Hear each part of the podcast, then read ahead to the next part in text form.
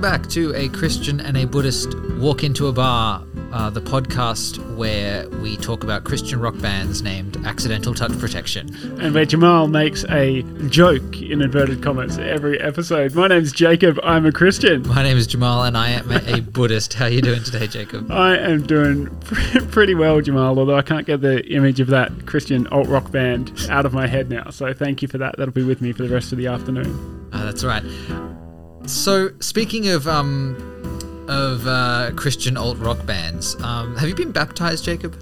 I certainly have been. I don't remember it, but my, my parents tell me it happened. I've got the candle, which we light every year on the something of October. Okay, so like, what goes into? I mean, I, I know what goes into a Catholic baptism, but what goes into a non-Catholic baptism? basically the same. Catholic baptisms, like Chris- Christian baptisms across the board, there's some theological differences in what baptism kind of, what exactly is happening um, theologically, and there are some differences on when you should do it at different times, different places, different denominations, whatever. But the actual act is is pretty much the same the church over. So I, I can talk you through it if you like. Sure, let's go. Um, so baptism, it's the, the Greek word that means washing, is where it comes from. Baptizo, the the verb, uh, and it is it's a washing. Um, in usually Catholic churches and um, maybe High Anglican, certainly Lutheran settings, uh, it's usually a, an infant who is baptized, and so there'll be a font at the front of the church, and there'll be some water that'll be um, poured on the, the infant's head, uh, or in some churches they go full immersion into the water. Um, and the, the pastor or the priest will say, I baptize you in the name of the Father, Son, and Holy Spirit. Um, and that is just an acknowledgement that this person is now part of God's household, God's kingdom, the church, however you want to put it. That those are the bits where you know theological disagreements start to happen. Exactly what is happening here, precisely what is God doing, what is the person doing, and and all of that. But that that's essentially it's a it's a one time washing at the at the beginning of your Christian walk, if you like. Yeah. Um, so this is an article we. Uh, I've, I've been looking forward to this article for a while, and I I don't know if you remember, Jacob, but I think this was the article that I used as an example of the kinds of articles we could. Um, Yeah, this was the pitch for the podcast. this is the pitch for the Yeah. podcast. This was a hey, what if we spoke about these kinds of things? So we're going to bring this one up. It's a little, uh, it's a little old. It's from the start of the year, start of 2022, that is. Um, but the article talks about a priest in the United States, in Phoenix, Arizona, who uh, was forced to resign because essentially for many, many years, uh, he mistakenly said the wrong words when performing baptisms. Uh, and this was in a, a Catholic diocese, and the use of the wrong words has meant that mm, essentially anyone that was baptized in that way, their baptisms are invalid, and therefore all of their subsequent uh, ceremonial links with the church are also invalid. Um, so the the words he said, uh, which were different, was that he used the phrase "we baptize you" instead of "I baptize you," uh, and that was deemed um, uh, essentially not a proper baptism, and therefore everything is um, to to you pardon the pun. The, the baby is thrown out with the bathwater on this one, and um, and the uh, yeah the the church has come in and said, well, none of this counts, and you got to go. Um, what are your thoughts? Well, I don't know that they quite said you got to go because he has said he'll he'll That- stay a priest and that- he's that- dedicating true. the rest That's of his career to kind of uh, righting the wrongs, as it were. Um, I, I just I found this really interesting because I read this article um, back at the time in in February when this all broke up, and uh, my response to it then you know was that this is just ridiculous. And I think there are certain aspects of it that um, that that are like that. You know, is a marriage valid and all the rest of it. We, we can come back to that. But so then, when we were preparing to to talk about it today, I um, clicked on the link to the the Congregation for the Doctrine of the Faith, which is uh, you know the Vatican hoi who say who said, yeah, this isn't legit. And and I read through their reasoning, and I surprised myself by actually kind of agreeing with it and thinking that they had a valid point there. Now, whether that it's a theological point, you mean? the, the theological point Yeah. is, is a valid one. Whether that then means that well, do you have to redo all the baptisms and everything else? That's that's that's another Hmm. case. Yeah. Okay, so so what is the theological point that the, the church made here? So the theological point that the, the Catholic Church made here is that in a baptism, the the actor, if you like, you know, the the um, the subject of the baptism, the, the the one doing the baptizing, is Jesus Christ, um, and it's it's God who does the baptizing, um, and uh, that's a thoroughly Lutheran understanding as well of what's happening in baptism, and probably most churches would would agree with that to some way, shape, or form. Um, and the Congregation of the Doctrine of the Faith said that the use of we they connected it with uh, a bunch of other modifications of the formula, which were you know introduced for good reasons because priests didn't want people to think that well it's just a special fancy thing that a priest does and they wanted to involve the whole congregation in the bapti- baptism. So um, that's where you eventually get to we baptize you. Uh, and what the what the Vatican are saying here is well it's not actually the congregation that's doing the baptizing. It's not the priest that's doing the baptizing. It's God that does the baptizing and, and the priest kind of speaks those words on God's behalf. Um, I'm sympathetic to that. Well, and so this gets me to I think my main question around this article and around this situation is yeah, okay, totally accept that it's God and Jesus doing the baptizing, that, that it needs to be that. Does God care what word you use? like, like at the end of the day, if God is baptizing you and you are doing 99% of the thing that God has said he wants you to do in this baptism, does God really care whether you use the word I or we? Yeah, well, and this is where uh, my my first inclination when I when I read this back in February was like, what on earth is going on here? Um, because you have to ask all sorts of questions around, um, I mean, just Christian tradition in general. When you get to that, like, does God care whether or not you use English? And this was part of the big issue in the Reformation, right? Like, you know, Luther and um, and the Anglicans and the French and whatever else said, well, we should do it in German or English or French, and and the um, the Catholic Church at the time was, well, everything should be in Latin because it is in Latin, and Latin is. is Because Latin is translated from the Greek, which was the original Bible well, well, well, this is it. Like Jesus spoke Aramaic, Yeah. right? In the Bible, in the in the ancient Greek manuscripts manuscripts that we have, there there are a handful of words, like three or four, like rabbi, that are direct transliterations of the Aramaic. But aside from that, like w- as far as you know, Jesus might have spoke Greek, but probably he spoke Aramaic most of the time. So we don't like the words of Jesus have been translated already Yeah. before they even get into the Greek Bible, let alone the Latin Bible the or three the English translations is the line. You can't go past three translations, and it, then it gets bad. Well, and so this is this is the thing is like, you know, does God care what language we use? You know, fundamentally no. And, and Christians talk about this thing called you know, heart language, and um, this is why Bible translation is such a big deal. Uh, and actually, the the first people to um, to translate a lot of uh, Aboriginal languages were missionaries. Like there were there were Lutheran missionaries who went through the centre of Australia and translated Aranda and Dieri and, and these other languages because they wanted to put the scriptures in that language because they wanted to speak to people's hearts, right? Because they knew that just going in in Latin was probably not a way that was going to make sense to the people there, right? So so from that aspect, um, does God care what language we use? Well, yes, insofar as it's a language that's comprehensible to us and, and that it conveys meaning and Heidegger and all the rest of it. Yeah. Um, the the thing around baptism, and this was a thing that I, I learned when I was studying church history and theology that kind of blew my mind a little bit, is that the words that are used, um, you know, there there are some particular scriptural words and phrases that Christians will use in you know translated form, obviously that that do have significance, and um, baptism and communion, um, which is the you know the Jesus Last Supper that's continued to be shared in the church to this day. Um, there there are some significant phrases that are used around that.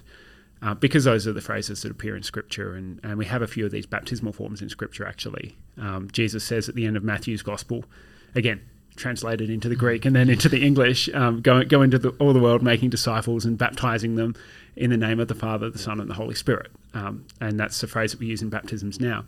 But what I learnt in church history was that this phrase actually acquired particular significance um, during some of the persecutions in the, the third and early fourth centuries, and when the church fragmented a little bit. Um, there were a whole bunch of priests that um, you know recanted their faith when the Roman, um, then pagan Roman Empire, was persecuting Christianity, and that left a whole bunch of people wondering, like, did my baptism count? Because the priest who did my baptism has now said, I'm no longer a Christian. Please don't burn me at the stake. Well, not burn. You know, you know what I mean, right? Please don't persecute me. Um, did my baptism count now that the priest who did it has recanted? Mm. Um, and so this is where the the same theological move as the Vatican has made here was made then, which is well, it's not actually the priest who is doing the baptizing; it's God who's doing the baptizing. And so the church decided at that point in Latin, presumably, that if you'd been baptized in the name of the Father, Son, and Holy Spirit, then that was a legit baptism mm. and you were fine. Uh, and so that's what the church has then used for millennia afterwards. And, and this is why, um, certainly, like in the Lutheran Church, you can recognize someone's baptism in a Catholic church or a Uniting Church or an Anglican or Orthodox or whatever. You go, well, that's a valid baptism because of that phrase. So it's kind of like the church's dialogue with itself in some ways. Yeah, I, it, it's. I, I think this. My personal sentiment on this is that I think the most important language is heart language, right? Mm-hmm. So yes, I, I, I completely agree with that idea that like if you have been baptized, you know, and at the end of the day, if in that baptism you were properly, you know, giving yourself to God and if the person baptizing you at the time was properly you know at least conceiving of channeling god through and, and you know giving that baptism to you it all counts right? Like, sure. like, like yeah. My kind of stance is that that that what matters to god if anything is intention and is kind of you know what you are because language is just a way of expressing our feelings right Re- realistically we go down to it it's mm-hmm. communication mm-hmm. of i am feeling or thinking this particular concept, and language is the way that I make sense of that and then communicate that to you. But what is really important is the core concept. Yeah, totally. You know, I, I again, like I, I, I, for example, I completely agree with this idea that like the Bible should be spoken in whatever language is most understandable, because at the end of the day, that is the the way that you're going to understand the concept and therefore understand and, and just to, point out, like we, we shouldn't take that for granted, right? Like it's I won't do the disservice of saying, oh, you're a Protestant, you're not but um, like you know, the as I said, the Catholic Church at the time of the Reformation was not au mm. fait with this idea that the Bible should be in any language. Um, yeah, obviously the Aramaic Greek thing I was talking yeah. about before is in Christianity is a thing, but in Islam, you know, the Quran is in Arabic because these are the exact words as they came to mm. the Prophet Muhammad, who then um, wrote them down. And if you have a translation of the Quran, it's no longer the Quran. Yeah, right. Um, and yeah, so we shouldn't just so well. Of course, it should be in heart language because mm. yeah, that's not always the case. Yeah, and, and and I guess I kind of I kind of go like you know to, to this question of these baptisms. It's like you know I, I, I just I just look at it and I go I we it doesn't matter. Like at the end of the day, what matters is was the was the priest channeling God and baptizing this child, and was the child as much as they are possible to as a child, you know, engaged in this process and accepting that, right? Um, you know, there's a whole different question about baptizing children, and you know, and, and whether or not you know that is a full acceptance, whatever else. But and, and this comes down to this is part of that debate of like you know, well, to what extent does my acceptance matter if, if it's God doing the work? Exactly. You right. know, yeah, yeah. But, but, but yeah, I, I, think I go to it and, and like this whole this whole situation, I just kind of go like, yes, I I could see I could see the Catholic Church coming in and going, "Hey, we, we, we shouldn't use this word anymore. Just we're, just we're just reiterating it needs to be the word I." But invalidating all the ones that had happened in the past is like, well, like the the heart language was the same there, right? Yep. And like you know, and are you saying that? Yeah, are you saying that any um, any you know, I, I don't know, but the the linguist in me is I'm sure there is a language in the world where there is no distinction between I and we right? Sure. Like, like I'm, Yep. I- I'm sure there is a language somewhere where you can't really say the individuated possessive without also including some sense of like the community around you, right? There are cultures that at least conceptualize that. So th- th- there's got to be a language where there's a difference. Yeah, th- there's there's no ability to say I, and there's no ability to say we in the way that we do in English. So is the Catholic Church then saying in any baptism done in that language is invalid? Yeah, and th- this is the thing. Like I, uh, I was talking with my wife about this this morning, and and she made the the excellent suggestion of couldn't they just have done, uh, you know, look, this isn't how it should be done. Don't do it again. Yeah. kind of thing. And yeah, Yeah, I- like, yeah. like where possible. And I don't know, but I, but I think the other point that's being made here, which I find really interesting, is the the translation one, right? Because you know, at the end of the day, particularly in Christianity, we are getting a fourth or fifth translation of what was said, and like. Again, if what matters is the content and the heart language and understanding what is being said, then sure, like the, yeah, that, that that makes sense. But like, you know, I mean, if you care about if you care about I versus we, then you have to care about where along where in this where in the space translations have gone wrong, right? Like you know, um, I think I might have said this previously, but like you know, one of my favorite kind of you know little theological points to talk about uh, with with with people who are Christians who I'm like meeting for the first time is like the the argument that the the the thing from the, the phrase from Genesis where it says, you know, uh, it's in the traditional conversation, it's, you know, God gave man dominion over the world. Dominion Yeah. is very likely mistranslated. I think we talked about this a few episodes ago. Yeah, like the word Yeah. dominion should actually be stewardship, and dominion is actually potentially a, if not deliberate, a translation that is used to justify a way of interacting with nature and the world that is uh, essentially resource extractive as opposed to uh, more kind of ecological. And actually, that's probably a mistranslation. Well, and there's also this idea. I didn't think we'd get onto this today, but here we are. There's this idea within Christian thought that Scripture interprets Scripture, right? That you can't just take one verse out of, of Scripture and, and say, ah, this is, you know, you, you can't proof text something in this way without seeing it in the broader context of the story of God and humanity, which is, you know, the, the whole of the Scriptures. There's there's one verse that um, we don't need to go into detail in now, but um, where uh, Paul writes, I, I don't permit a woman to have authority over a man. And there's all of these debates that go on in the church about, you know, what does this mean for the role of women and yada, yada, yada. But there's lingu- linguistic debates around what exactly does he mean by a woman and a man? Is he talking about particular people? Is he talking about in general? The word that's translated authority in that sense appears only that one spot in the whole New Testament, and so you have to try and understand what that means by comparing it to other uses in the Greek, and, and yada yada yada. And the the short story is you can't just build an entire doctrine on how things work off one verse. You've got to read it in the whole context of Scripture. Yeah, and and I, I find this interesting in in the Buddhist context. So um, uh, in Buddhism we have uh, Pali, which is the uh, the kind of the Sanskrit sister language that the Buddha spoke, and we have um, what is called the Pali Canon, which is the kind of the the book of holy books for Buddhism, uh, and the Pali Canon is in Pali, and uh, all at least monks in Theravada tradition learn Pali so that they can read the Pali Canon in original text, but the point of that is not because there's something special and secret and like you know it's it's not like Arabic where it's like oh this is the language of um of, of Allah so that you have that you have to actually you know speak in that language in order f- to actually understand that uh, in Buddhism it's like no th- there's nothing particularly unique about Pali it's just that that's the words the Buddha used so you might be able to understand what he meant a bit more if you use the words that he Yeah. actually used and understand the linguistic links and all of the things that are going on there when when certain phrases are being used. And like Totally. uh, the, the one that I find really interesting is like probably the most important word in Buddhism is dukkha.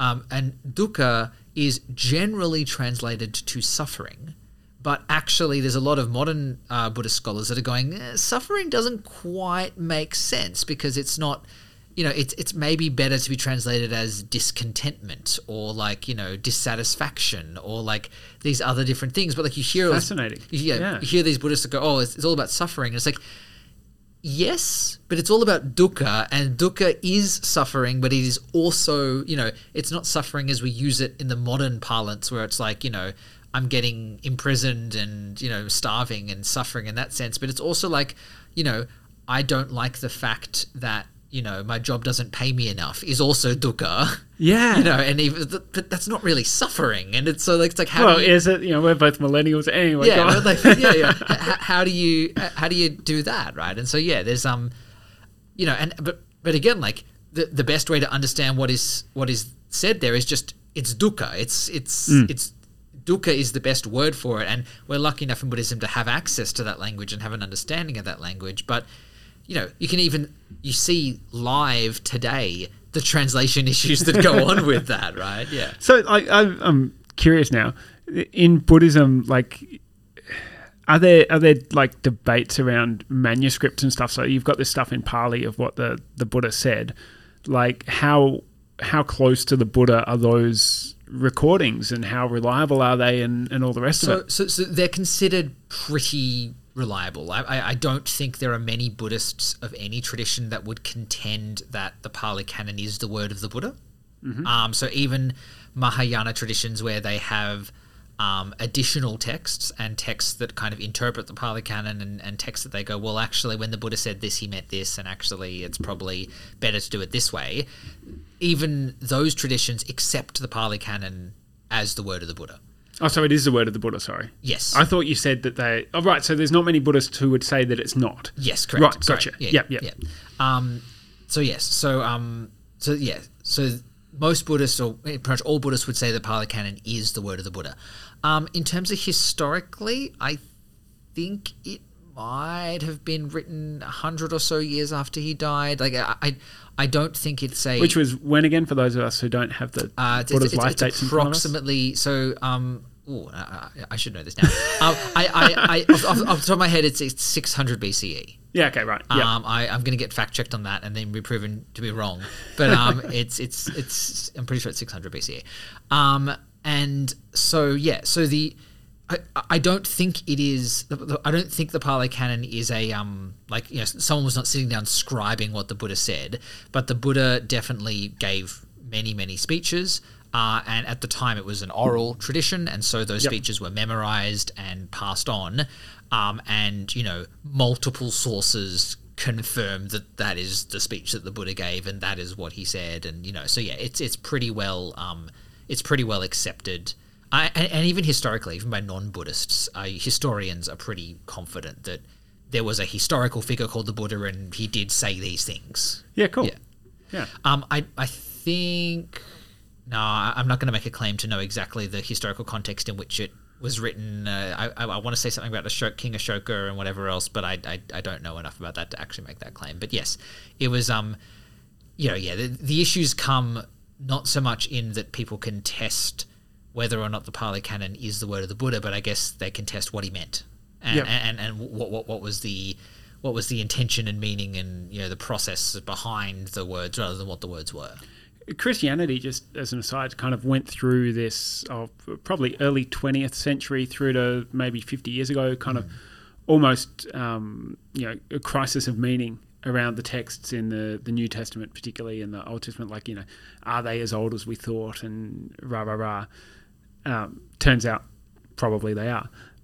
But this this question of like, is, is this the actual text, and how close to Jesus can we get, and, and all the rest of it? And it's a yeah a similar thing that's that's gone on now. To you know, there's not that many scholars that I know of that would say that you know again there wasn't a historical Je- figure of Je- called Jesus who said you know broadly these things and all the rest of it. But yeah, there was there was an interesting moment in academia for a while there where they asked those questions Yeah, deeply. right. Yeah. Yeah, interesting.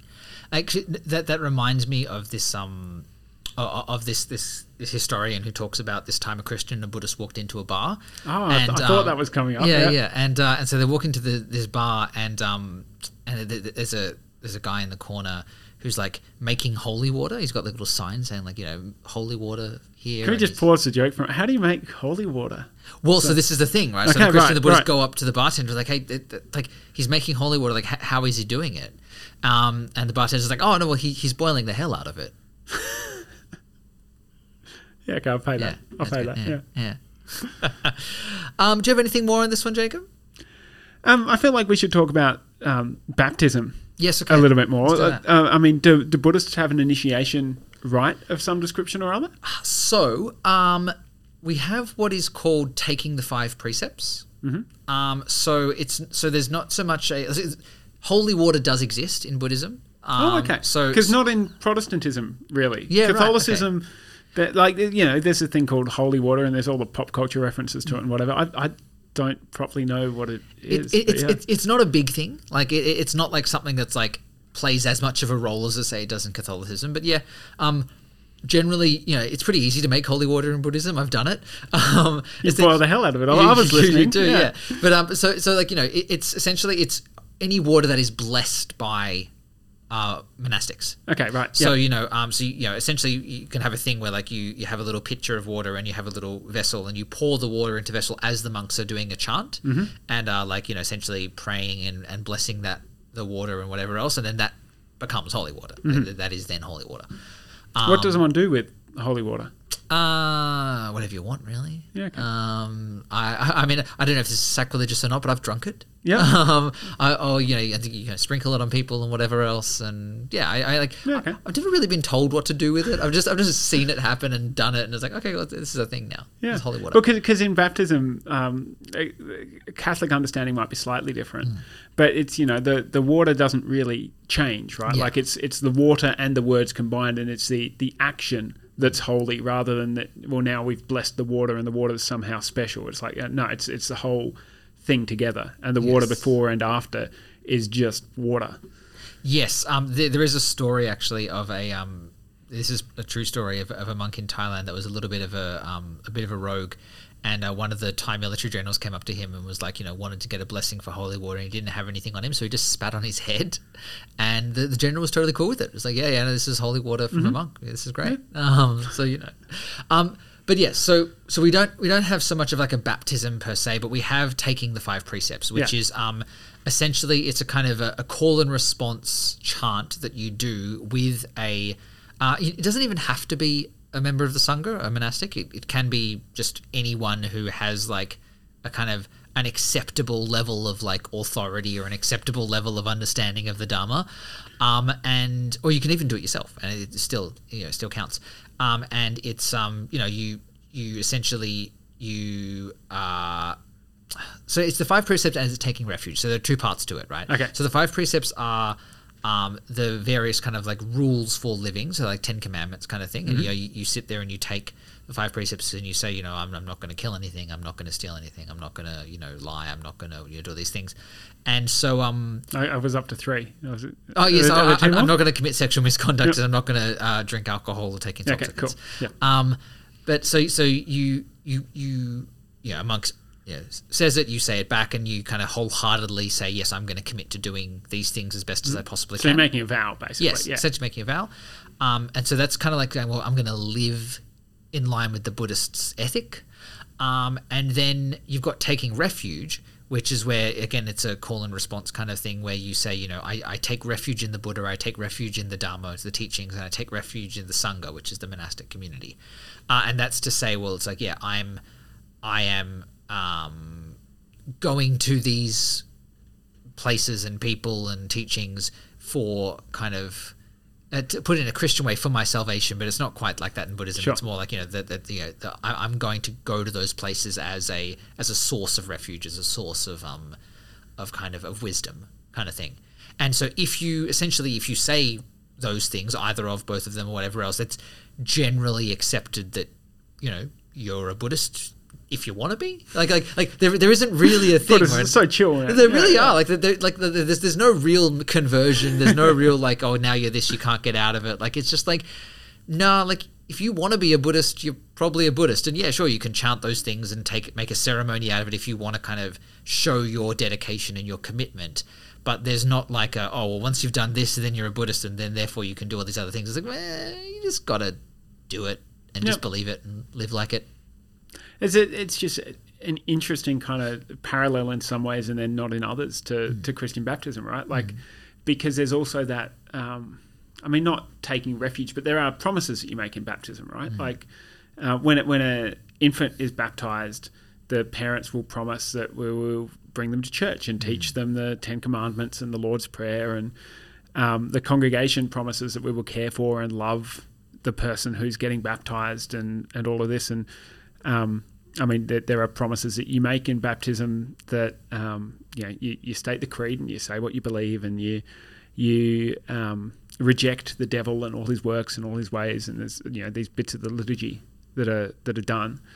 Um, but all of that kind of comes in a it's baptism isn't your commitment to doing that right baptism is god's commitment to you and god saying you know yeah, uh, well the the phrase that was used at jesus baptism slightly different thing but um, you know at jesus baptism the heavens opened and a voice came from heaven and said this is my son the beloved one with whom i'm well pleased and when you're baptized in the Christian tradition, you're, you're baptized into Jesus's baptism, right? So th- those words apply to your life as well. That God says, "This is my son or my daughter, whom I love, with whom I'm well pleased," and then kind of in response, we say all of these things like, "I want to lean into God's love and knowing God more," and there are you know good ways of doing that that we've learnt through history and tradition and some that come from scripture and so we're going to do that we're going to be in christian community and we're going to worship and we're going to read scripture and pray and, and all of this other stuff but it all kind of flows out of here's what god has done rather than here's what i'm going to promise to do for god Yeah, no, that makes Yeah. sense. Hmm, interesting. Um, alrighty. Well, I think that, that's about that's about time for us today. Um, I I found this a really interesting conversation. Yeah, I think the um the the uniqueness and the, the place of language and all of this is really is really interesting and definitely something I'm going to reflect on a little bit more.